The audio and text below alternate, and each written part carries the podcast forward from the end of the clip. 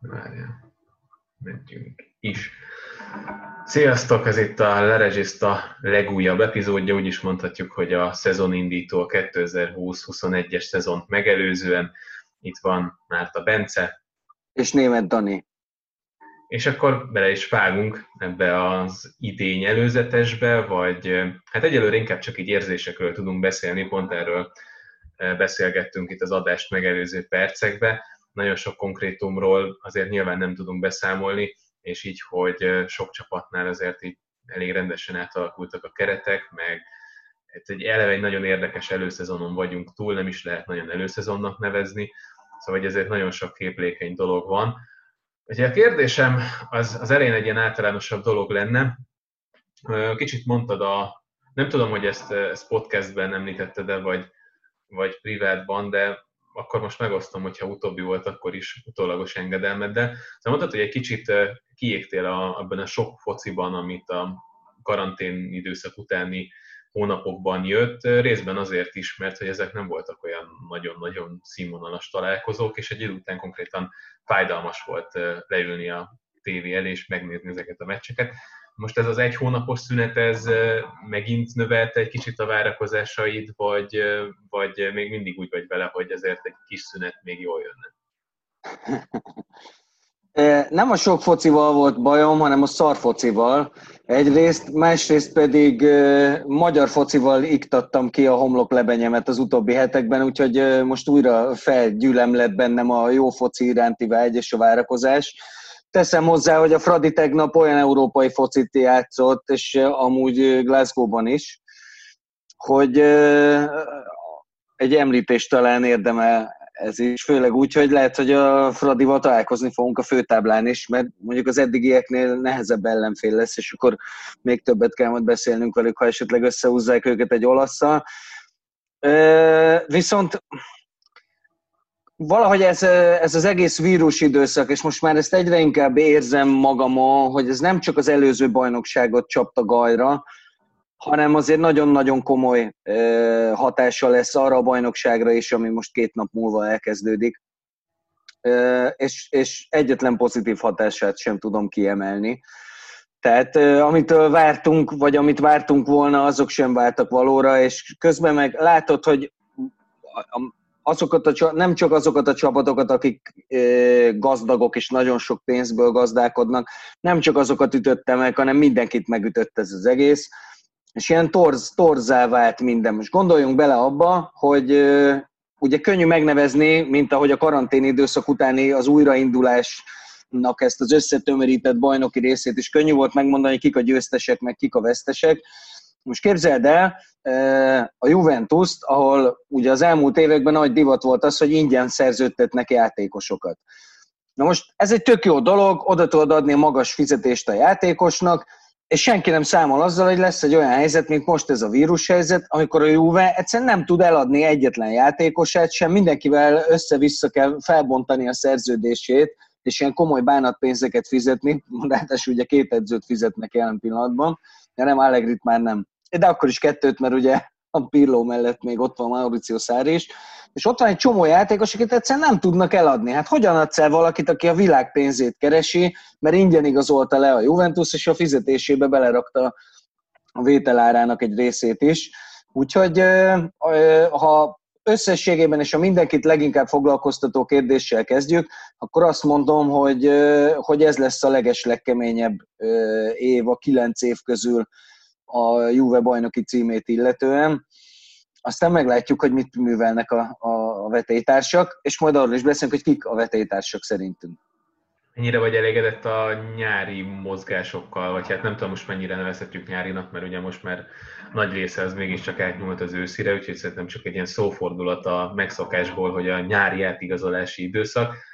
De szerinted, szerinted mennyire mozogtak jól a csapatok ebben az időszakban? Beszélhetsz konkrétan a Juventusról is, hogyha azt szeretnéd, de, de egy általánosabb megközelítés szerint is elindulhatunk ebben a témában, hogyha van egy ilyen általános átfogó véleményed. Az általános, és valóban a Juventusszal kell kezdeni, de azért, mert szerintem azok a csapatok, akik a potenciális üldöző szerepre predestinálják saját magukat, azok teljes joggal megérezték a vérszagot. Tehát tényleg ez, ez egy olyan szezon, amikor, amikor menni kell és hajtani kell a Juventus, mert új edző van, ráadásul olyan edző, akinek semmiféle tapasztalata nincsen ezen a pályán. Nem vagyok benne egyértelműen biztos, hogy sikerült a, a Juventus tavaly látott problémáit mindegyikét és egyértelműen javítani. Úgyhogy nem csoda, hogy, hogy Conte is maradt, azután, hogy tulajdonképpen elbúcsúzott, és búcsúzó még elküldött mindenkit a büdös francba, de mégis maradt, Conte nyerni akar, és, és erre most idén nagyon jó esélye van. Hogy kik lesznek a kihívók, akik még az Inter mellé felnőnek, még sok van az átigazolási szezonból, úgyhogy lehet, hogy történnek még olyan dolgok, amik befolyásolják azokat, amiket most mondani fogunk, de szerintem körülbelül ugyanazok fognak küzdeni a bajnoki címért, akik tavaly. Talán a Milán feljebb lép, és nem mondom, hogy a bajnoki címért, de a legjobb négyért biztosan küzdeni fog ez a csapat. Még én egyelőre a bajnoki aspiránst azt nem látom a Milánban, de ugyanúgy a, a Láció, főleg, hogyha Milinko, Milinkovic, Savic, Mindegy, szóval, hogyha nem változik most már döntően a keret, ugye sokat is költött a Láció egy játékosra, ugye Murikiről majd később talán beszélünk egy pár mondatot, és az Atalantát is abszolút odaérzem, Mirancsukot nem látjuk olyan nagyon sokat játszani, de amire, amire én emlékszem róla, ő egy, ő egy jó igazolás, véletlenül egy sokat futó és nagyot lövő középpályás érkezett Bergámóba. Úgyhogy az Atalanta se fog nagyon gyengülni, szerintem ők tőlük nem is nagyon visznek el senkit, mert annyi pénzt kérnek érte, amennyit ebben a helyzetben nem ad meg senki. Úgyhogy az élmezőnyben lesz, ugyanazok fogják valószínűleg alkotni az élmezőnyt, de lesz mozgás közöttük, abban biztos vagyok. Azért is kérdeztem ezt az általános dolgot, mert én azt látom, hogy azért mindegyik csapat viszonylag óvatosan igazol ebben az időszakban. Tehát ismerve azt, hogy nincs most egy két hónapos beszoktatási időszak. Jó, kettő hónap lehet, hogy egyébként sincs, de mondjuk egy hónap biztos, amit a csapattal tölthetnek, edzhetnek még a szezont megelőzően. Ezért nem nagyon mertek belenyúlni a keretbe. Lehet egyébként, hogy a mostani gazdasági helyzetben nem is nagyon tudtak volna olyan átigazolásokat végrehajtani, de igazából a legtöbb igazolás az olyan, amit még korábban, tehát itt a vírus időszakot megelőzően már letárgyaltak, megcsináltak, és ami már biztos volt, azt véglegesítették, vagy mondjuk kölcsönszerződéseket véglegesítettek, és ez általánosságában jellemző a csapatokra. És egyébként talán ennek köszönhető, hogy a Juventusnál sem nagyon láttunk olyan nagy változásokat. Ugye volt itt játékos csere, még Artur és Pjanic, között, Kulusevskit ugye még korábban sikerült megszerezni, ez is szintén, ugye ez egy téli átigazolás volt, tehát teljesen a vírus időszakot megelőzően, és azóta meg nagyjából kicsit így a keret kiigazításán volt a hangsúly, de nagyon-nagyon az érkezői fronton meg nem történt nagy változás, tehát ott is, mint hogyha mindegyik csapat arra törekedne, hogy azért azt a magot, amire az előző szezonokban építettek, azt így egyben tartsák, és hogy ne legyen egy ilyen, egy ilyen felforgatott keret, hogy mint, mint ami volt a Milánnal három évvel ezelőtt, hogy igazoltak 11 új játékos, nagyját ugye a kezdőbe szánták, és aztán az lett belőle, hogy igazából még novemberben sem állt össze, hogy ebből milyen koncepció is fog kisülni, és, és egy ilyen hát tulajdonképpen bukott szezon lett ebből, a, ebből az egészből, és szerintem ezt próbálják elkerülni a csapatok, ezért nem mernek nagyon belenyúlni a keretbe. Nyilván egy-két igazolás volt azoknál a csapatoknál, amelyek szeretnének feljebb lépni, de ezért ezek nem olyan drasztikus változások, illetve hogy biztosra mentek. És egyébként ez nem biztos, hogy rossz dolog, mert tehát a kockázatos igazolásokat nem látom igazából ebben, a, ebben az idényben, és ez, ez, ez egy tök pozitív dolog lenne, hogyha általánosságában is ez lenne jellemző, mert sokszor az az érzésem, hogy nincsenek kellőképpen átgondolva az átigazolások, így, ha kicsit így kulturálisan feszegetjük, akkor talán pont Miráncsuk érkezése az Atalantához az egyik legkockázatosabb dolog, mert hogy tudtam, már nincs olasz fociban tapasztalata, de hát mondjuk azt, azt meg nem nagyon kell szerintem félteni, hogy, hogy az Atalanta mellé fog Miráncsukkal, mert valószínűleg ő lesz a gól király.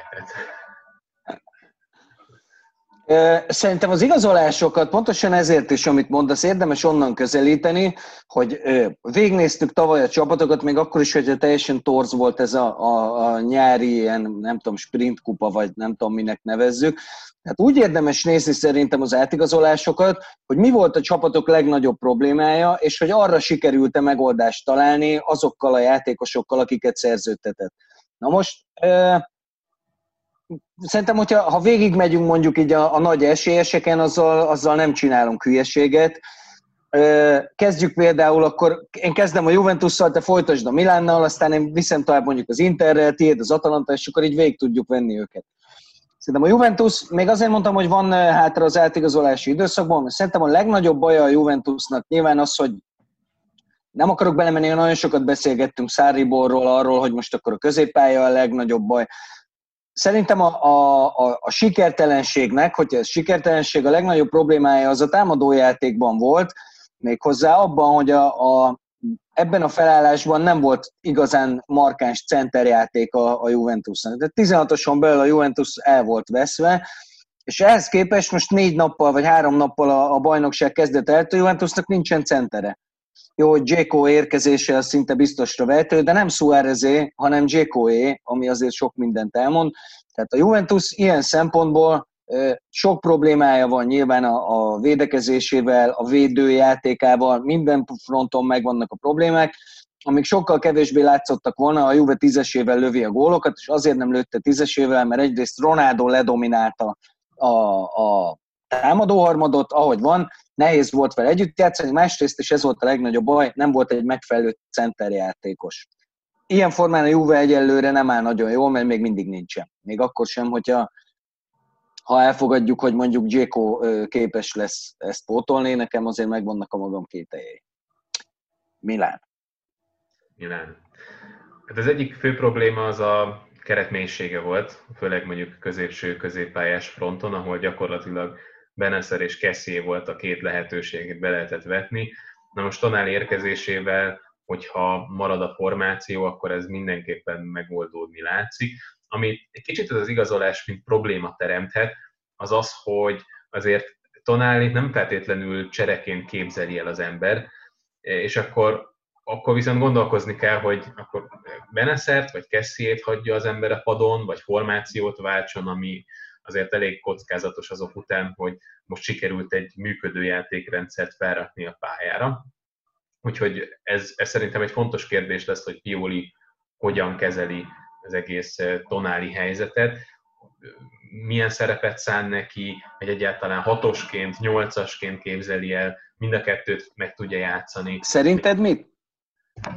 Nem tudom. Tehát ezért mondom, hogy ez egy, ez egy érdekes dolog, mert hogyha ugye nem akar formációt váltani, akkor az nyilván egy, egy hatos pozíciót jelent, és akkor viszont azt hiszem, hogy neki inkább Kessie kellene, hogy legyen a társa, picit ugye a védekezésbeli stabilitást biztosítva, viszont azt meg nem tudom, hogy, hogy Tonali jobb eljelen állás szerint, mint, mint Benasser, aki, aki, aki igazából a legjobb középpályása volt az előző idényben a Milánnak, és, és a, talán a legnagyobb potenciállal rendelkezik azok között, akik már bizonyítottak is a, a Milánban. Úgyhogy szerintem őt nem fogja kirakni, hiba is lenne őt kirakni, és akkor viszont talán értem, értelmesebb lenne formációt váltani, csak akkor ugye megint az van, hogy mondjuk Csáhanoglut ki kell rakni szélre, ami, ami sosem egy jó dolog.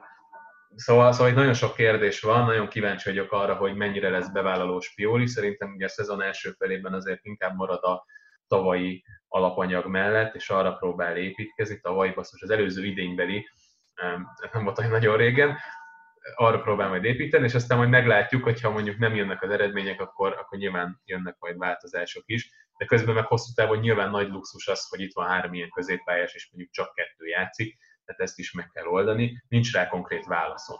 Az biztos, hogy, hogy ez, egy, ez egy jó igazolás lehet hosszú távon, a Milánnak alapvetően ilyen igazolásokra lenne szüksége, csak itt most azért lesz mit megoldania. Piolinak, de ez inkább a kényelmesebb része a dolognak. Aztán ugye ami a másik érdekes része az, az a támadósor, ahol ugye szintén kellett egy, egy kicsit bővíteni, nyilván ott is a mélységről van szó, ugye Diaz személyében azért egy gyors, jól cselező játékost szerződtetett a Milán, ugye nyilván kölcsönbe, Egy ilyen játékos azért hiányzott nagyon a támadó sorból, mert nem nagyon volt olyan játékos a Milánnak, aki egy az egyben mondjuk meg tudott volna verni szélső hátvédeket. Ezt a feladatot Teo Hernández látta el gyakorlatilag, aki, aki bal hátvédből akár önhatalmulag is bal szélsővé avanzsált ugye a játék közben, nyilván viccelet nem önhatalmulag, de ez nagyjából így nézett ki. Szerintem ez egy fontos igazolás lehet, mondjuk arról megoszlanak a vélemények, hogy mennyire lehet őt csapatszinten beépíteni, mert elég önző játékosról van szó, de, de ez azért akár még jól is elsülhet. És ami szerintem még megoldandó probléma lenne, az az, hogy hát egy kicsit a védelemben is növeljék a, a mélységet. Tehát az oké, okay, hogy sikerült Romániolinak találni egy jó párt Csier személyében, viszont mögötte még Muszákió rendben van, viszont Gabbia a negyedik számú középső védő, lehet egyébként most a harmadik számú, nem tudom pontosan, hogy Pioli fejében mi a sorrend.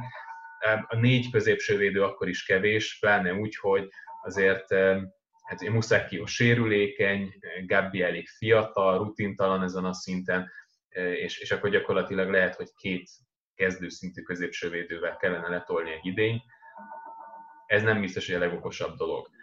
Hadd kérdezzek egyet közben a Milánnal kapcsolatban. Te, te bízol még abban, hogy esetleg kiézet megszerzi a Milán? Mert hogy van erről szó, és akkor majd utána elmondom, hogy ez szerintem miért fontos. Hát ez inkább a Fiorentinán múlik. Most ugye azért gondolom, hogy ennek, ennek kevés a, az esélye, mert ugye időközben Rebic szerződtetése véglegessé vált. A Rebic szál az ott jön be, hogy Rebic korábban ugye Fiorentina játékos volt, és úgy adták el Frankfurtnak, hogy van benne egy ilyen, ugye az eladásból bizonyos százalékkal részesedik a klub, tehát mondjuk nem tudom, ez lehet, hogy 25 százalékos, csak mondtam valamit. Az a lényeg, hogyha mondjuk eladja, mit tudom én, 20 millióért um, Revicset valakinek a Frankfurt, akkor annak a 20 százaléka a Fiorentinát illeti meg. Na most ugye Rebic úgy került a Milánhoz, hogy a könyvelésben nem került összeg, mert hogy gyakorlatilag André Szilvával sikerült leboltolni ezt az egészet, és így viszont a Fiorentinának nem jut pénz, amit nyilvánvalóan ők egy kicsit sérelmeztek, tehát azt hiszem, hogy ha ebből indulunk ki, akkor kevés esélyt látunk arra, hogy szóbáljanak egyáltalán a Milánnal, és egy olyan üzleti konstrukciót kidolgozzanak kéz kapcsán, ami a Milánnak is megfelel, mert azért azt nehéz elképzelni, hogy Mádini fogja a bőröndöt, és akkor kicsapja az asztalra 60 milliót, amit mondjuk érnek érte, és akkor vigyétek, mert hogyha ez lenne, akkor azt hiszem, hogy a Fiorentina egy nagy dúzogba belemenne. De itt valószínűleg ilyen kölcsönopció, az első évben 10 milliót fizetünk, a másodikban 20-at, aztán utána még nem tudom, játékos cserélünk, meg, meg ilyesmi, és akkor az úgy már neccesebb ott kéne az is, hogy jobban legyenek a klubok, és ezt én per pillanat nem látom. Úgyhogy ha százalékosan kéne megfogalmazni, akkor ilyen 5-10 eh, százalék közé tenném azt, hogy kézzelre van esély. Ami mondjuk érdekes, hogy úgy tűnik, hogy mozdítható ezen a nyáron, és miután Ugye az előző években inkább ilyen 100 milliós összegek röpködtek nyilván azért, hogy senkinek ne jusson eszébe leigazolni őt. Lehet, hogy ez az, ez az az év, amikor még úgy reális, nem is reális áron, de hogy viszonylag megfizethető áron el lehet őt vinni, akár mondjuk egy ilyen kölcsön szerződés keretein belül, áttolva a következő évekre a fizetési kötelezettséget, de szerintem nem a Milán lesz az, amelyik le fogja igazolni. Azért, nekem azért tetszett nagyon ez a, a dolog, mert hogyha megnézzük, akkor itt a következő évek olasz, akár válogatottját nézzük, akár ha nem is feltétlenül a válogatottat, de azokat az olasz futbolistákat, akikre így a jövő olasz csapata épülhet, azokat így szépen lassan összegyűjtögette a Milán. Tehát a, egy ilyen gerinc az nem hangzik rosszul, hogy Donnarumma, Romagnoli, Tonali, és akkor mondjuk előttük egy Kiéza. Ez, ez egy olyan dolog, ami, ami nagyon fontos a Milánnak kommunikációs szempontjából, hogy itt látod, hogy a jövőt építjük olaszokból, fiatal olasz játékosokból. Ez egy olyan projekt, ami mögé azért könnyebb felsorakozni, és itt kanyarodnék vissza arra, hogy ez korábban a Juventus volt. Mindig is a Juventus adta az olasz válogatottnak a, a hát mondjuk, hogy a gerincét vagy az alapját, most pedig, hogyha megnézed a, a, és megpróbálsz Pirlo fejével gondolkodni, bár valószínűleg novemberig, amíg nincs delikt, három védővel fog játszani a Juve, ez egyébként egy nem egy rossz hír, első körben. Ha végignézed, a legerősebb kezdőjét a mostani Juventusnak egy olasz van benne, Giorgio Chiellini. Hogyha Chiellini-re azt mondjuk, hogy ő most ott van, a, a, már van olyan állapotban fizikailag. Úgyhogy ez egy ilyen kis helycserés támadás, és közben meg a Milán nagyon okosan csinálja, mert ez egy, ez egy jól kommunikálható projekt mindenestől, hogy nézd meg, csupa fiatal, csupa sok-sok olasz játékos van közöttük, és közben ott a világsztárod Ibrahimovic, akivel ugye sikerült megegyezni menet közben, ami legalább ugyanennyire fontos. Úgyhogy ez, egy, ez most egy Ugye az évek során azért az utóbbi három-négy évben mindig elmondtuk, hogy na hát ez egy ígéretes projekt, ami lenne, hol azért, mert nagyon sok pénz volt benne, hol azért, mert úgy tűnt, hogy a szakmai munka van jó kezekben. Ez tűnik most a legígéretesebbnek, ha jól gondolom. Nem tudom, nem, nem merek semmit mondani ezzel kapcsolatosan, úgyhogy ha most tippelnünk kell majd a végén, hogy milyen az erős sorrend, akkor még azért nem fogom olyan nagyon előre tenni a Milánt. Úgyhogy ez az óvatos pessimizmus, ez mindig indokolt a Milánnal kapcsolatosan. Érdekes egyébként, amit mondtál, én sokat gondolkoztam ezen, hogy a Juventus nem miért nincsenek olasz játékosok, és erre nagyjából az az egy magyarázatom van, egészen egyszerűen azért, mert hiányzik egy generáció az olasz labdarúgásból, és abban a generációban, amelyiknek most kéne a csúcson lenni, tehát ez a 25-26-27 éves korú játékosok, ezek között nincsenek klasszis labdarúgók. És nyilvánvalóan a Juventusnak a céljaihoz mértem, meg arra lenne szükség, hogy klasszis labdarúgókra építsen, Persze korábban jellemző volt, hogy akár fiatalon is vett a Juventus játékosokat, és aztán felépítette őket. Um, tulajdonképpen már azt megelőzően leigazoltak játékosokat, hogy sztárok lettek volna, és csak a potenciálra, csak hogy ez meg megváltozott azzal, hogy legyünk egy kicsit egy ilyen galaktikus csapat, legyünk az új Real Madrid, legyünk Real Madridabbak a Real Madridnál, és aztán ebből lett az, hogy kicsit eltolódott az arány, és nem a sztárság előtti játékosokra fókuszált a klub, hanem, hanem azokra, akik azonnal itt és most képesek fejlődést felmutatni, és egyébként, amit az adás elején mondtál, hogy így aztán utána csodálkoznak, hogy nem tudnak eladni játékosokat, az nagyjából ennek köszönhető, mert hogyha csúcson lévő játékosokat vásárolsz meg, akik eltöltenek nálad négy évet, mondjuk megérkeznek 26 éves korukban, játszanak négy évet, 30 éves sztárt, aki mondjuk már inkább lefelé van, pályafutásában, az, az, az nagyon nehéz eladni. Igazán mondjuk ez egy tökéletes példa. Tehát nyilván ott, ott e, ezt kellett volna mérlegelni, és, és talán egyébként lehet, hogy ez, a, ez az időszak fogja azt eredményezni, hogy ezt egy kicsit átgondolják a Juventusnál is, és itt voltunk három játékossal is, Kedira, Iguain és Matuidi, akiket pont a csúcson vettünk, hosszabbítottunk is velük, és aztán, aztán az lett, hogy nem tudtuk eladni őket, kénytelenek voltunk felbontani a szerződést, és most úgy kell őket pótolni, hogy ugye nem volt bevételi oldalon semmi, amiből aztán utána ugye vissza lehetne forgatni kicsit a csapatban. Szóval ez, ez, egy, ez egy ilyen érdekes dolog. És akkor ugye itt kanyarodunk vissza arra, hogy igazából kevés olasz tehetség van még mindig, akik, akiket, akiket szóba lehetne hozni a Juventusszal, tehát például nem vagyok benne biztos, hogy Chiesa, vagy, vagy Tonali a Juventus mostani ambícióihoz mérten jó igazolások lennének. És náluk pedig nem nagyon van jobb olasz játékos. Egyetlen egy olyan olasz tehetség van, akire azt tudom mondani, hogy ő itt és most azonnal előrelépést jelentene a Juventusnak, ő Donnarumma. Hm, igen. igen, igen, ebben igazad van. Ezt, ezt ne is zárjuk ki, hogy ez még összejön, mert ugye Donnarummának egy év van hátra a szerződéséből, meg kéne hosszabbítani, és azért Rajolával nem egyszerű tárgyalni, ez egészen biztos. Hmm, igen, ez egy érdekes dolog lesz majd jövőre. Majd mondják már egy ideje, hogy, hogy ez done deal, és már csak a ködö, ködösítés folyik körülötte. Na, kitárgyaltuk a Juvét és a Milán, szerintem menjünk át az Interre, és azt kérdezném tőled, mert ez szerintem egyáltalán nem annyira egyértelmű, hogy mi volt szerinted tavaly az Inter legnagyobb problémája? Legnagyobb? Hmm. Hát ugye az év elején a mélységet mondtuk, hogy ott főleg a középpályán az a három játékos vagy négy, aki rendszeresen játszott, őket csapágyasra kellett hajtani.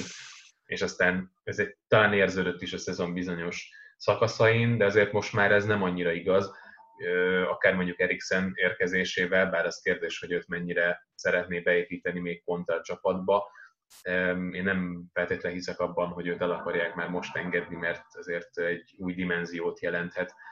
Amit egyébként pont tavaly még egy ilyen felvezető adásban boncolgattunk, hogy távoztak a kreatívabb játékosok, és hogy kik fogják átvenni ezt a szerepet, már amennyiben Konténak egyáltalán van olyan elképzelése, hogy legyenek kreatívabb játékosok is, mert ez egyáltalán nem biztos. Amit egy új Jack meg lehet oldani, az hát nincs olyan probléma, amire ne jelentenek megoldást. És ezen kívül ezen kívül szerintem nem volt olyan nagy problémája. Ilyen apróságok voltak, tehát nyilván a két szányvédőnél meg lehetett kérdőjelezni, hogy ők, ők mennyire életbiztosítás vagy hosszú távú megoldás, de az mérten szerintem támadásban mindenképpen hozták azt, amit pont elmert volna várni tőlük. Pont, nem country egy abszolút kellemes meglepetés volt ahhoz mérten, amit mondjuk vártunk volna tőle. Nyilván tudtuk, hogy egy jó futbolista, a kérdés nem az volt, hogy jó-e, hanem hogy szányvédőként mennyire tudja betölteni azt a funkciót, és ehhez képest szerintem teljesen korrekt volt, de nyilván mondjuk azon az oldalon Hakimi nem az abszolút korrekt megoldás lesz, hanem a potenciális világklasszis eh, szint, és azért ez egy nagyon-nagyon komoly upgrade. Ami érdekes szerintem ebben az átigazolási időszakban az Internél, hogy ők nagyon letettek arról, hogy fiatalokat igazoljanak, és akkor nyilván itt van a Conte hatás. Ez a Tonali deal, ez gyakorlatilag azért jöhetett létre a Milánnál, mert az Inter megállapodott a Bressával, mindent lezsíroztak, és aztán a végén az az utolsó lépés, hogy aláírjuk a szerződést, az nem történt meg. És szerintem egyébként lehet, hogy ez lehetett a háttérben Conte és a vezetőség között a feszültség egyik forrása, hogy a vezetőség abban gondolkozott, hogy igazoljunk valakit, aki hosszú távra megoldást jelenthet, és mondjuk lehet, hogy nem most, de két év múlva lesz olyan játékos, hogy olasz válogatott, és tényleg mindenki őt szeretné majd leigazolni, ami nyilván egy, egy nagyon jó gazdasági befektetés is lett volna. Conte viszont nem foglalkozik azzal, hogy két év múlva az internet milyen befektetései fognak megtérülni, őt az érdekli, hogy az itt és most az jól működjön, és ezért mentek rá Vidárra, aki ugye még nem hivatalos, de nagyon valószínű, hogy interjátékos lesz, ezért mentek rá bal oldalon Kolarovra, aki de kapcsolatban megvannak a fenntartásaim, hogy 34 évesen mennyire fogja tudni betölteni azt a funkciót, amit Conte neki szán. Egyetem szerinted baloldali szánvédő lesz belőle, vagy, vagy visszapróbálja húzni a hármasba. Ezen szerintem érdemes majd egy kicsit beszélgetni, hogy erről egy kicsit érdemes lesz beszélgetni, e, és akkor igazából szerintem nagyjából a problémák nagy részét megoldották. Talán még egy, egy középcsatár elférne, aki, Lukaku szerepkörét át tudja venni, mert ilyen játékost jelenleg nem nagyon látunk. A kérdés persze az, hogy, hogy kit találnak viszonylag olcsón, aki mondjuk akár egy ilyen Alexis Sanchez szerepkörben, vagyis hát mondjuk évente 20 meccsel számolva csereként, zömmel csereként beállva, de akár ha arról van szó, akkor kezdő pozíciót is vállalva képes tehermentesíteni egy kicsit az első számú játékost. Szerintem ezek a kérdések. Ja, meg hogy azért a végén egy egész sokat sikerült összeszedni. Ez a középső védő trió az, ami, ami érdekes dolog, mert ugye Skriniar sem nagyon szerette ezt a formációt, Godin szerintem egyértelműen gyengébben teljesített, mint amit vártak volna tőle, és De Frey volt az egyetlen, aki hozta a várakozásokat, Bastoni meg egy kellemes meglepetés volt, de az a, az a harmadik pozíció az kérdéses lehet, hogy akkor most Skriniárt most értékesíteni, mert azért még egész szép pénzzel ki lehetne belőle szállni, sőt, vagy, vagy inkább megpróbálják beszoktatni ebben a rendszerben, mert hogyha viszont működne, akkor ez egy egészen brutális trió lehetne. Én nagyjából kifogytam, átadom a szót. Aha. Figyelj, nagyon-nagyon egyetértek, főleg ezzel a, a regisztás kérdéssel, mert Conte szerintem is úgy volt vele, hogy Baszki, itt van egy év, amikor a Juve feldobja a magas labdát, és mi, és mi azzal foglalkozunk, hogy Tonálit építgessük be a csapatba. Nem, nyerni kell. Amúgy is el akarja szerintem engedni a, a regiszta kérdést. Brozovicsnak szerintem kitelt a becsülete, hogyha itt Csáki Csabi barátommal cseteltünk, és átküldött egy pár screenshotot, hogy miket posztolt Instára, meg Facebookra, hát épp, hogy az anyjában nem küldte el az Intert, úgyhogy szerintem Brozovicsnak harangoztak az Internél de nem is baj, mert valójában, ha nem erre a posztra rakod, amúgy szerintem én nagyon kedvelem az ő játékát, de szerintem a, a Regista, mint olyan kikerül az Interből, és Trekvár tiszta lesz belőle, és ugye Eriksent kell mindenféleképpen valahogy oda beleszuszakolni, ha törik, ha szakad. És egy dolgot tennék még hozzá, egy picit az volt a problémája szerintem az Internek, amit te is említette, hogy a háromvédős rendszer váratlanul komoly gondokat okozott Godinnak is és Kriniárnak is. Ezen kívül pedig az, hogy a középpályán ami ugye mindig is a legfontosabb volt Conte számára, sok volt az egydimenziós játékos. Tehát Vecino és Gagliardini csak hátra, Sensi csak előre, Barella meg neki azért kellett még egy év ahhoz, hogy erre a szintre felnőjön, de ő biztos vagyok benne, hogy ő tudja majd ezt a szintet hozni, és ezért volt nagyon fontos Vidal leigazolása, aki meg aztán nagyon nem egydimenziós. Hiába idős Vidal még az olasz foci tempójához egy rendkívül hasznos és egy nagyon jó játékos lesz, jönnek majd a gólok a középpályáról is, és játékhelyzettől függően lehet variálni ezekkel a játékosokkal úgy, védeni kell az előnyt, akkor jöhet egy Gagliardini, vagy egy Veszino, vagy egy ilyen verőember típusú csávó, ha gól kell, akkor megjöhet Sensi, aki, aki meg nagyon-nagyon sajnáltam, mert hogyha egy évvel ezelőtt beszélgettünk, akkor azt mondtuk, hogy Sensi bomba igazolás volt, aztán szegény ugye kidőlt egész évre. Úgyhogy szerintem az Inter nagyon jól igazolt, Hakimiben abszolút egyetértünk, én is azt gondolom, hogy, hogy az egy nagyon-nagyon jó igazolás volt, és abban is egyetértek, hogy Kolarov szerintem is. Tehát emlékezzünk vissza, hogy tavaly a Róma, nem is tudom, hogy milyen meccsen volt, de valami nagyon gyors a Láció elleni meccsen, pontosan így van. A Láció elleni meccsen kihagyták Kolarovot egyszerűen azért, mert Lázárival kellett volna versenyt futnia. Na most Kolarov már nem fog senkivel versenyt futni, ha fog, az elég szarú fog kinézni. Úgyhogy én is azt gondolom, amit te, hogy menet közben pedig megnyer vele egy irgalmatlan ballábat a védelemben Conte úgy, hogyha szorul a kapca, akkor mondjuk Kolarov 40 méter odarúgja egy zsebkendőre is a labdát. Tehát ez egyrészt egy, egy új fegyver, másrészt két élő, mert egyrészt nem ez a posztja, másrészt pedig nem tudhatjuk nem láthatunk bele Conte fejébe, de nagyjából egyetértek azokkal, amit mondasz. Viszont a, a konklúzióm nekem az, hogy az Inter szerintem nagyon, nagyon is jól mozgott eddig a piacon. Más kérdés még nem tudhatjuk most mi lesz Lautáróval, mert oda igazolni kell, hogyha a Barcelona mégis elvinni esetleg, bár most már én erre egyre kisebb esélyt látok. Meg elnézve a Barcelona tegnapi mezét, az megvan? Látták képet a Barca tegnap, nem is, nem is tegnap, tegnap előtt? Nem? Nem, ezek, most ki vagyok ezen a, ezen a nyáron, úgyhogy... Figyelj, az olyan messz nem hittél el, az életedben nem láttad még. Az, az rajta kéne lenni a vállán a figyelmeztetésnek, hogy aki nem tudom, hogy túlérzékeny az ilyen vizuális jelekre, az vigyázzon, mert rohamot fog kapni a látványától. Na mindegy. Ez a rózsaszín nem úgy, vagy, vagy ez a másik? És mellé zöld. Ja, akkor szerintem Tehát, hogy ezek, figyelj, aha, Hogyha ilyen nagyon durva csajos bulin koktéloktól berúgsz, akkor valami ilyesmi hány szerintem a végén. Nekem legalábbis ez jutott róla eszembe. Na, menjünk tovább. Ki a harmadik szerinted? Most eh, oké, okay, ki a negyedik, mert igazából kidumáltuk a Juvét, az Intert meg a Milánt. Napoli. Napoli, de ezt fenntartásokkal mondom, nyilván hogy Kulibeli eladását az biztosra vesszük, és sok múlik azon, hogy kivel pótolják. Hogyha egy, egy fiatal játékossal, egy ilyen igazi napolis igazolással, akiben megvan a potenciál, hogy két év múlva az egyik legjobb játékos legyen az olasz bajnokságban, akkor őket teszem a harmadik erőnek, hogyha, vagy negyedik. Azt viszont, hogyha, hogyha mondjuk tehát Papasztatopulosszal sikerül pótolni Kulibalit, és összeáll a Papastatopoulos eh, Manolas eh, belsővédő kettős, akkor azt szerintem nagyon, nagyon komolyan visszaveti az esélyeiket.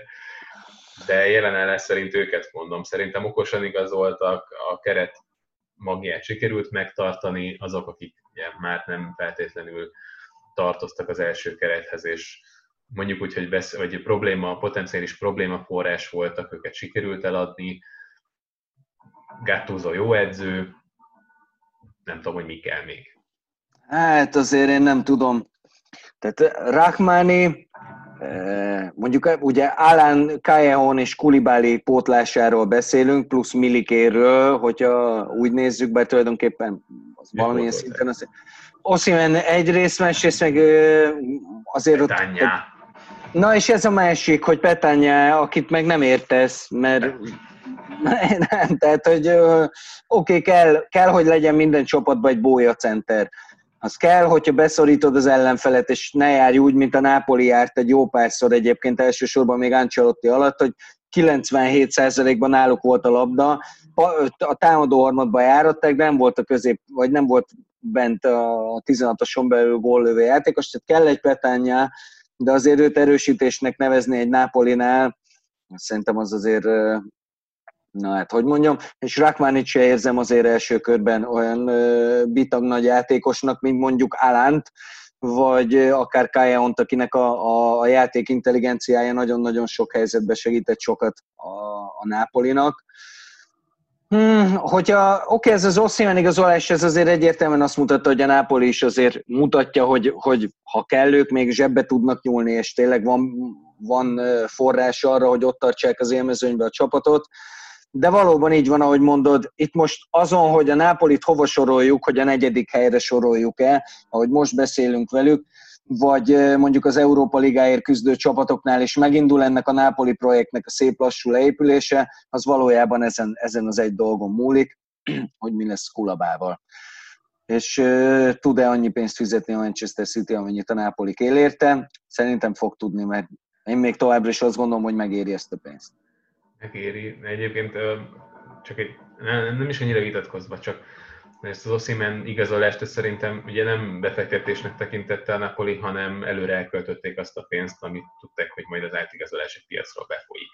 Tehát valószínűleg tisztában vannak az, hogy Kulibalit most kell eladni, mert soha többet nem látnak belőle pénzt, annyit biztos nem, amennyit akarnak. Milik igazolá, igazolása is biztos dolog. Az mondjuk egy érdekes dolog, hogy a Juventus kihátrált ebből a dologból. Mert Hát, nagyon-nagyon rövid pillanatra visszacsatolva még a Juventushoz, de most arról volt szó, hogy Suárez, arról volt szó, hogy ha Suárez nem, akkor, akkor jön Jéko, és olvastam már Zsirú plegykát is. Ebben a három játékosban minden mellett, hogy nyilván kiváló képességű játékos, különböző profillal mindegyik, 30 év fölött vannak. Tehát, hogyha ha valamit nem sikerült megtanulni mégsem abból a leckéből, amit kicsit ez a koronavírusos időszak is felnagyított, az az, hogy azért 30 pluszos játékosokat nem biztos, hogy a legokosabb dolog igazolni, mert utána borzalmasan nehéz eladni őket, és úgy jársz, mint Iguainnal. Hát igen. Csak egy, egy ilyen rövid gondolat volt. Milik egyébként úgy hílik, hogy a Róma felé veheti az irányt, ami egyébként hát, egy nagyon érdekes igazolás lenne a J. megy. És amúgy át is köthetünk a Rómára, mert szerintem az, az, ott egy, az ott egy egészen jó pofa dolog, ami ott alakul most. De a Róma például azok közé, a csapatok közé tartozik, akik okosan igazoltak. Még mindig azért van, van probléma. Milik szerintem nem fogja kiváltani J. főleg abban, ami a, a nemzetközi rutint, meg ami, hogy mondjam, azt, a, azt az ilyen fejben ilyen irányító készséget jelenti, amit, amit Jéko adott a Rómának, de végre védőt igazolt a Róma, szerintem Kumbulához hasonló minőségű védőjátékos, hát elég régen ilyen Marquinhos, meg a csúcson lévő Maxes, meg esetleg Benatia idején volt ilyen képességű védő, és hogyha a Manchester United-del sikerül lebirkózni Smallingot, akkor ez egy nagyon-nagyon jól kinéző középhátvéd kettős van még ott probléma, de szerintem Pedro is jó igazolás volt, úgyhogy a Róma, a Róma, az, a Róma erős, erős lesz. Szerintem a távozói annyira nem fájnak, és mindenkiben, minden érkezőben megvan a potenciál, hogy, hogy megoldja a dolgot. Fonszéka pedig lehet, hogy neki is adnám az arany kispadot, mert eh, ahogy az ősz nagy részében ezt a rettenetesen viharvert sérülésektől, meg mindenféle gondoktól tüzedelt Rómát húzta föl, és amit kihozott belőle végül, az, az egy, az egy, az egy jó, jó, pofa, jó pofa dolog. Úgyhogy én a, a Rómát abszolút a, a, úgy gondolom, hogy az élmezőnyhöz fognak csatlakozni, nem mondom, hogy a BL-be helyében fognak végezni, de hogy ott lesznek, harcolnak érte, az egészen biztos szerintem. Simán mondtam volna Rómát a negyedik helyre, Zenioló miatt nem tettem. Hát, Ugye, aki esetleg lemaradt volna róla, valószínűleg azért kevesen szegénynek megint elszakadt a térszalagja, a bal után most a jobb térdében, úgyhogy onnan nagyon nehéz lesz visszajönni, meg ez persze azt is jelenti, hogy fél évig nem számíthat rá Róma. A hát, nagy részét ki fogja hagyni. Igen? Hát meg ugye ez mit jelent ez a sérülés? Ugye az a legnagyobb probléma a minden ilyen első keresztalak sérülésből, tízből hét játékos már soha többet nem lesz ugyanaz, aki előtte volt. Egyszerűen az Emre szalagot ugye nem, nem, nem, tudsz, nem tudod meggyógyítani, úgyhogy azt szokták csinálni, vagy hát az orvostudomány jelen pillanatban ott tart, hogy a, hogy a tartó izomzatot erősítik meg. Viszont ugye a sebesség mindenképpen megkopik, hiszen nem tudod annyira kinyújtani a lábad, ami a sprintnél alapvető fontosságú, és ha nem tudsz rendesen sprintelni, onnantól kezdve már azért főleg egy támadónál ezek már azért olyan problémák, amik, és még az mázli, hogy a másik szakadt el neki, és nem rásérült ugyanarra, mert valakinek 21-2 évesen kétszer szakad el ugyanaz a tércelagja, arról hajlamos lemondani a futball, nem is véletlenül. Úgyhogy ez egy borzasztó tragédia. Nem mondom, hogy a Rómának elsősorban, mert nekem volt egy olyan érzésem, hogy őt pénzé fogja tenni. És arra is volt tippem, hogy hova fog menni. Most, most így biztos, hogy marad, és talán az év második felében még látni fogjuk a pályán. Szörnyű, szörnyű dolog ez. ez talán az utóbbi heteknek a, a legszörnyebb dolga, ami történt. Igen. Láció? Vagy Atalanta? De mondhatod a Rómát, hogyha van még a tarsolyodban. Hát a Rómát azt szerintem végigvettük, igazából a zeniolós dologhoz annyit fűztem volna hozzá, hogy ugye Conti járt így, még az Atalantától való átigazolását követően a Milánnál telejátszott három mérkőzést, és egy olasz válogatott meccsen sérült meg, és neki egyébként azóta is problémák vannak a, nagyobb térdével, és az látszik, hogy az a, az a sebesség, ami ugye korábban az egyik legnagyobb fegyvere volt, az, az teljesen megkopott a játékából, és az önbizalmán is érződik, tehát nem mer úgy belemenni párharcokba, ahogyan, ahogyan korábban ezt megtette. És szerintem itt is ez, ez, ez egy állandó probléma lesz, pláne mondjuk az elején, hogy két térszalagszakadás után mennyire mer belemenni azokba a párharcokba, amikbe, amikbe korábban simán belement, és ezért ez, ez ott van a játékosok fejében mindig, hogy na, mi van, hogyha rásérülök, vagy lesz valami probléma. De persze kívánjuk a legjobbakat Zaniolónak, mert de akkor árul már el, hogy ki, kihez tippelted volna. Én a Juventushoz.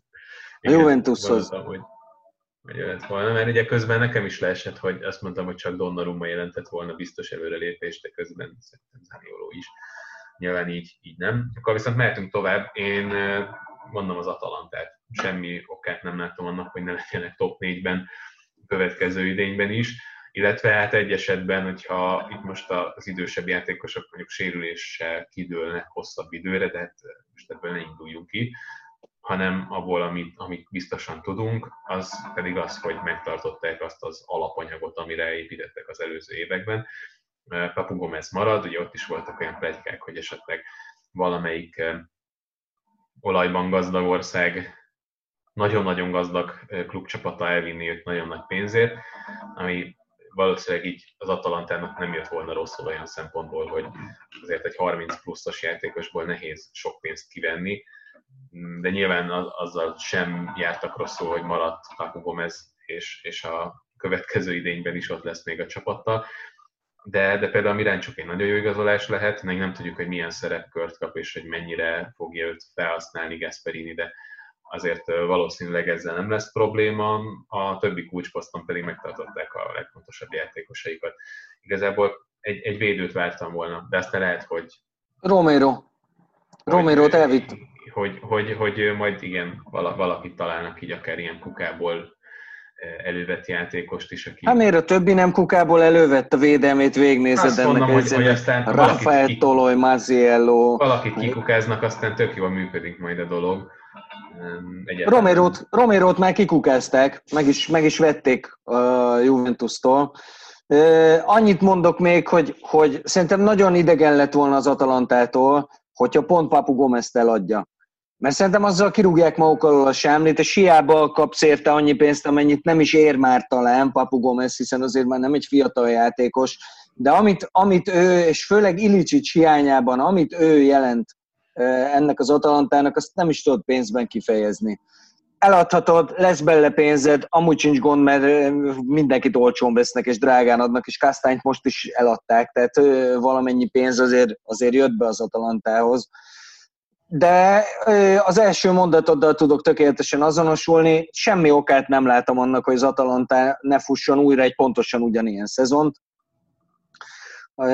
Talán az, az nehéz elképzelni, hogy ennyire kiad a gép mindent, és tényleg ennyire összejönnek a dolgok, de az, hogy ők, hogy ők matériában top 4-es csapat, az szerintem nem kérdés.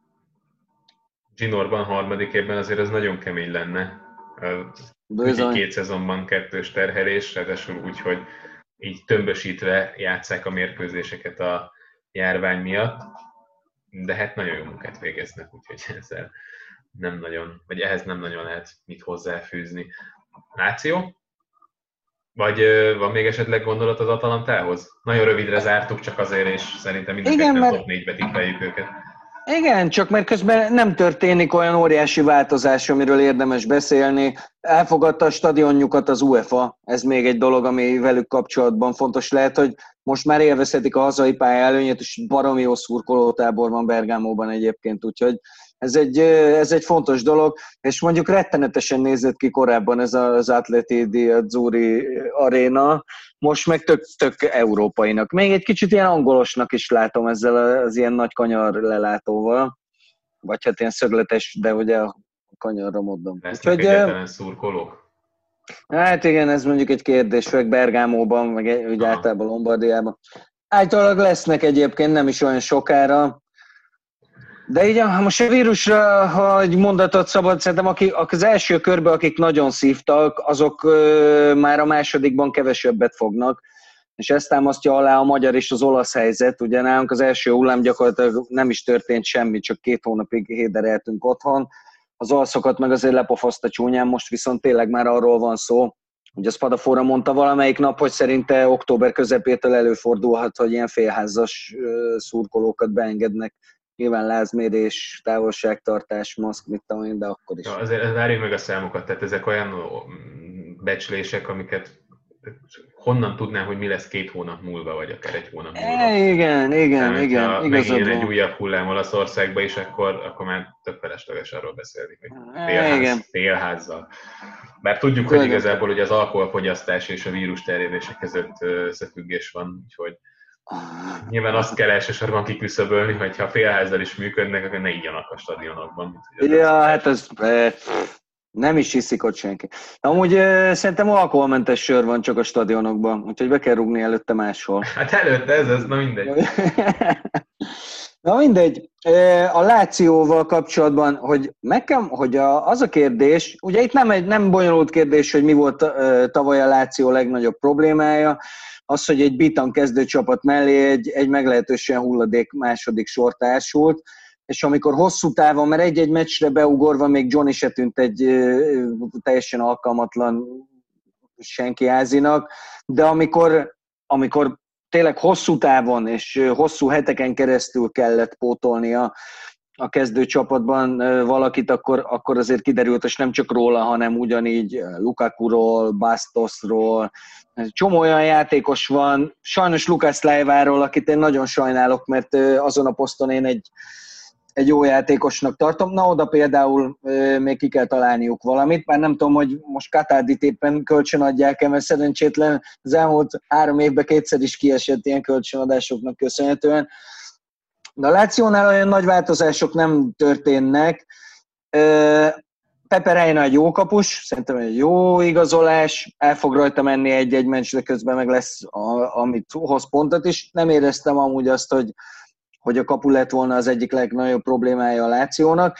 Viszont padra nem értem. Szerintem a padra megy. Hát, hát ott le, lehet, hogy megversenyezteti őket Láció, vagy uh, Inzági. Meglátjuk. Nem, majdnem mindegy amúgy, tehát hogy tényleg nem, nem volt ott semmi probléma. Viszont a másik igazolás az szerintem érdekes több szempontból is. Ugye vettek egy Muriki nevű, nem is tudom, hogy albán vagy koszovói. Koszovói talán? Koszovói albán. Most úgy nézem, hogy koszovói állampolgár, de mellette albán is tetszik. Kettős állampolgár nyilván. Na, tehát egy, vették ezt a Muriki nevű hegyomlás Grossbergert, és nagyon furcsa, hogy nem tudom, hogy ugye 20 millió, majdnem 20 milliót, sőt a, a bónuszokkal együtt majdnem 20 milliót fizettek érte. Megnéztem nagyon régen, majdnem 10 éve még Zaratér fizetett utoljára ennyi pénzt a Láció. Tehát ez azért az ő szintjükön egy, egy nagyon komoly pénzköltés. Ugye elmondtuk többször tavaly is, hogy, hogy az elnök úrnak lakik egy nagyon dühös kobra a zsebébe, úgyhogy nem szívesen nyúlkál oda.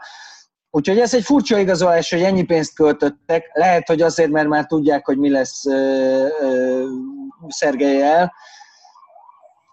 Hogyha ő marad, akkor, akkor meg nem tudom. Tehát most ez e, Immobile kiváltása, a pihentetése, vagy Immobile fog, aki egy vércenter, fog játszani egy másik vércenterrel, amit olyan, olyan nagyon nem értek. Tehát e, na, kíváncsian várom, hogy itt, hogy itt mi lesz a felállás úgyhogy még azért van egy Korrád, akinek tavaly nem volt jó szezonja, de szerintem egy nagyon ígéretes csávó, és van egy Kajszédó, akit meg nem tartok sokra, de tavaly szerintem egy kimondottan jó szezon futott. Úgyhogy ez egy érdekes döntés volt.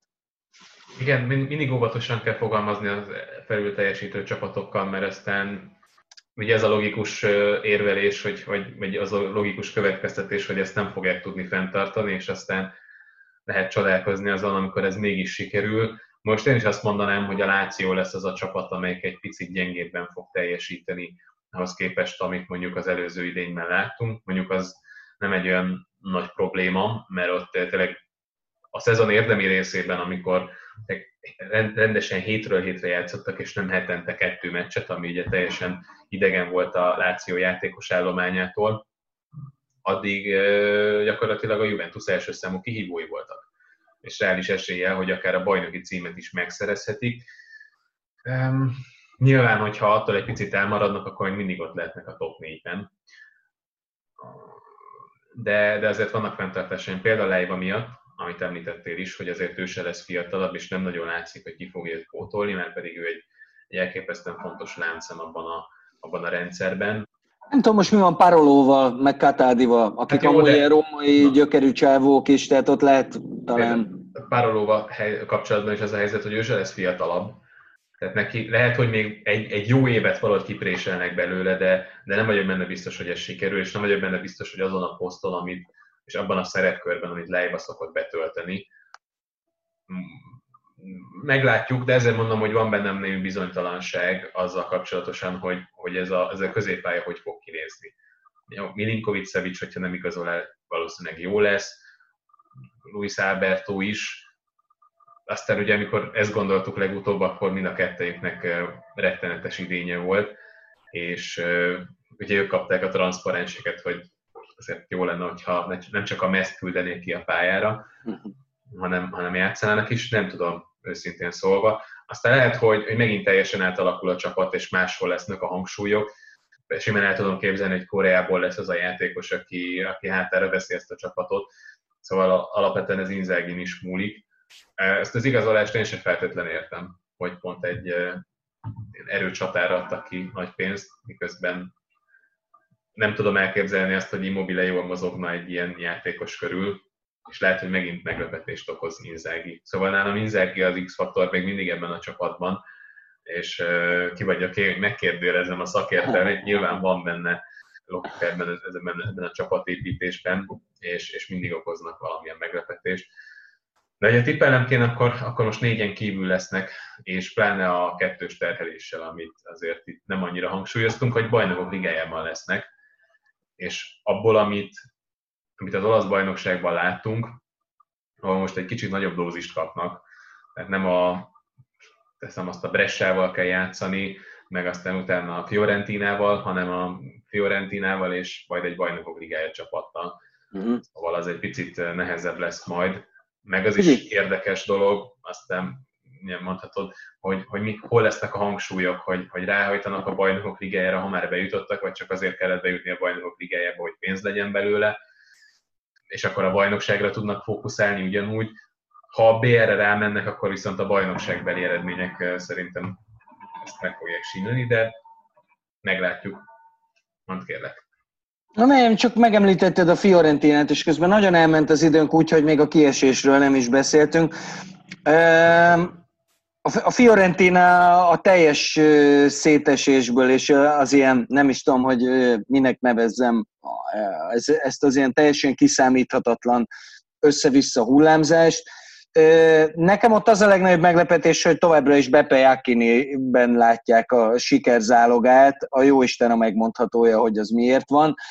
Mondom ezt úgy, hogy még ha kiézelt el is, hogy kénytelenek lesznek eladni, amit nem hiszek, hiszen a pénz az megvan ott, ő nem akar nagyon menni. Szerintem nem igazolt rosszul a csapat.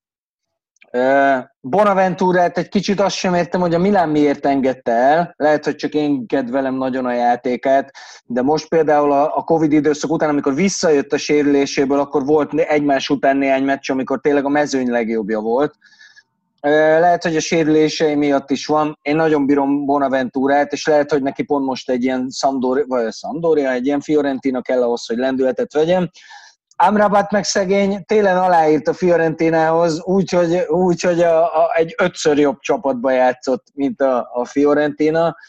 De ugye van ott egy Castrovilli is, aki nagyon jó játékos, és ha ezt a hármast egymás mellé rakom, azt mondom, hogy, hogy van egy Amrabatod, és a két oldalán egy Castrovillid, meg egy Jack Bonaventurád, ez már ugye egy egész jó kis középpálya, ugye a támadósorban meg eddig se volt problémája a Fiorentinának, úgyhogy ott Jakinit érzem én a, a, a gyenge pontnak, megmondom őszintén, de amúgy lehetne akár a, a Fiorentina az a meglepetés csapat, amit akár már tavaly is vártunk tőlük, hát aztán tavaly nagyon nem jött össze. Jakkini csapatai, ezt úgy érdemes nézni, csak az eredményt nézed meg, mert akkor úgy tűnhet, hogy, hogy nem olyan rosszak, hozzákérted az 1 0 győzelmeket, de hogyha végig is kell nézni azt, hogy hogyan lett meg az az 1-0, az már egy kicsit más történet, és én is azt érzem, hogy egy ilyen kerethez jobban illene egy ilyen Dezerbi típusú edző, akit úgy, akiben látsz fantáziát, hogy, hogy van elképzelése, hogy, hogy mit kezdjen egy Kézával, vagy mit kezdjen Castrovillivel. Milenkovicsot még nem is említetted, hogy ez szintén ja, nagy pénzért adhatnak túl rajta. Itt a Fiorentin esetében nem az a kérdés, hogy anyagilag meg tudják-e tartani Kézát, vagy akár Castrovillit, hanem az, hogy a játékosoknak mik a szándékai, és most azért voltak olyan hírek, hogy nem nagyon szeretnének szerződést hosszabbítani a Fiorentinával, ami érthető, viszont akkor meg lehet, hogy ez az utolsó év, amikor, amikor a piaci árnak megfelelően tudnak pénzt kivenni belőlük, hogyha valamiért ezen a nyáron távozni fognak, akkor az ez lesz. Aha. Szerintem ugorjunk le a tabella aljára, és lehet, hogy a középmezőnyről még az érzéseink azok most kimaradnak. Nekem egy gondolatom van, amit mindig minden egyes adandó alkalommal megosztok. Szerintem 18 csapatos szériát kellene csinálni. Nézzük meg ezt a most feljutó társaságot, akik feljönnek a B-ből. Speciál, ugye mindenki elmondja róluk, hogy sose szerepeltek a szériában, ez igaz is, de első osztályban szerepeltek. Még ugye a 20-as évek közepén játszottak a Divizione Nacionáléban, ami ugye nem országos lebonyolítású volt, hanem északi. Ez, ez megint egy, ugye speciál tök érdekes hely, ugye ott van a Csinkveterre mellett közvetlenül, Ligur tengerpart gyönyörű, csak az egy katonai kikötőváros. Tehát valójában a város is annak köszönheti a létét, hogy ott volt egy katonai kikötő, és köré épültek ott ilyen kiszolgáló. Gyönyörű a vidék, gyönyörű a környék, tök jó pofa az egész, de hagyjuk már, hogy egy, hogy egy speciál szériában futballozzon, úgyhogy természetesen stadionja nincs, tehát egy újabb csapat, amelyiknek nem lesznek szurkolói, vagy csak nagyon kevesen, mert nem tud hazai pályán játszani, hanem utaznia kell mindig. Crotone, Köszönjük szépen, láttuk, mindannyian jól emlékszünk a csodálatos menetelésre, amivel bennmaradtak a szériába, körülbelül ennyi maradt meg róluk, meg Lackó Zsolti mesélt nagyon durva dolgokat, hogy milyen focizni ott abban a városban. Ez szerintem egy rohadt nagy sztori. Ugye az utolsó fordulóban, amikor bennmaradtak úgy, hogy tök ennek tűntek, a Lációval játszottak, és a stadion mellett egy kórház van, közvetlenül, és a, a kórházba hirtelen a meccs napján, ugye nyilván tártház volt a stadionban, mindenki, mindenki megbetegedett, aki oda akart kerülni, és a kórtermeknek az ablakaiba, ott oda tapadva nézték a meccseket a szurkolók, van róla egy jó pofa fénykép. Na, elkandoztam, szóval a Crotone, a agyrém teljes, még a Benevento látszik az, hogy ők abszolút komolyan veszik magukat, és ők tényleg akarnak valamit. Ez úgy valamennyire azért érződik az átigazolásokból is, bár azért továbbra sem mondom azt, hogy ez a Lapadula, Glick, Caprari, Jonica, négyes, ez mondjuk feltétlenül egy olyan mámoros futballélményt fog nekünk hozni. De én kapásból bemondtam mind a, mind a hármat kiesőnek, melléjük még az Udinéze, hogyha, hogyha Depault eladják, akkor ott azért lehet probléma, és már pedig nagyon úgy néz ki, hogy eladják. És hiába emeltük Pajzsra tavaly a Veronát, őket is csúnyán lerabolták, tehát ez Amrabat nagyon fog hiányozni, Kumbola nem kevésbé. Úgyhogy ott lehetnek még problémák, aztán hát persze előfordulhat ugyanúgy egy Genoával, meg egy Sampdoriával, hogy ugyanúgy beragadnak, mint tavaly, mert hát ott meg megint amilyen Exodus megy, az egészen elképesztő. Pármához mit szólsz, és akkor szerintem az lett az utolsó témánk, hogy ott volt egy edzőváltás, amit e, ugye nehéz megmagyarázni, mert a Párma harmadosztályból, sőt, tehát ilyen negyedosztályból indul, folyamatosan lépkedett előre, egészen az első osztályig, ahol egy elég jó középcsapat lett belőle, és aztán most edzőt váltanak, szóval, hogy nem tudom, hogy ennek mi értelme van. Szerinted mi? Én se tudom. Az, hogy tavaly belőlük teljesen kifogyott a szufla végére, ezt olyannyira borítékolni lehetett, hogy talán még mi is beszéltünk róla itt, hogy, hogy ezek a csapatok, amelyeknek nem feltétlenül olyan a keretük, hogy egyrészt idősebb játékosaik vannak, másrészt nem arra épül, nem arra lett felépítve, hogy a kettős terhelésnek megfelelő meccs terhelést bírja. Tehát az, hogy ők kifintak a végére, az borítékolható volt, nem hiszem, hogy ezért az edzőt kellene elővenni, és Daverza egy egészen maradéktalan munkát végzett. Én is nagyon meg voltam döbbenve rajta, amikor ez történt. De nem csak most a, a párma szerintem ugyanaz, ugyanúgy középmezőny, mint ahogy majd Bologna, meglátjuk mi lesz a Fiorentinával, egy Sassuolo, ami tavaly, nem tavaly, hát úgy értve, hogy a, a nyári, yes. ami a két hónappal ezelőtt volt, a nyári időszak egyik legjobb csapata volt a Sassuolo, tehát nekik majd még lehet szorítani. Ott lesz egy Bologna, fene tudja, azt se tudod, hogy, hogy ott éppen hogy jönnek össze a dolgok, nem egy fiatal csapat azért az sem.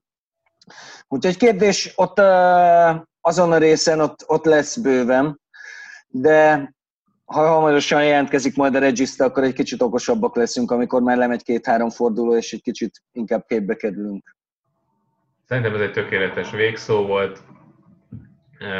Teszünk ígéretet, hogy mikor jelentkezünk legközelebb, vagy elengedjük ezt a dolgot teljesen?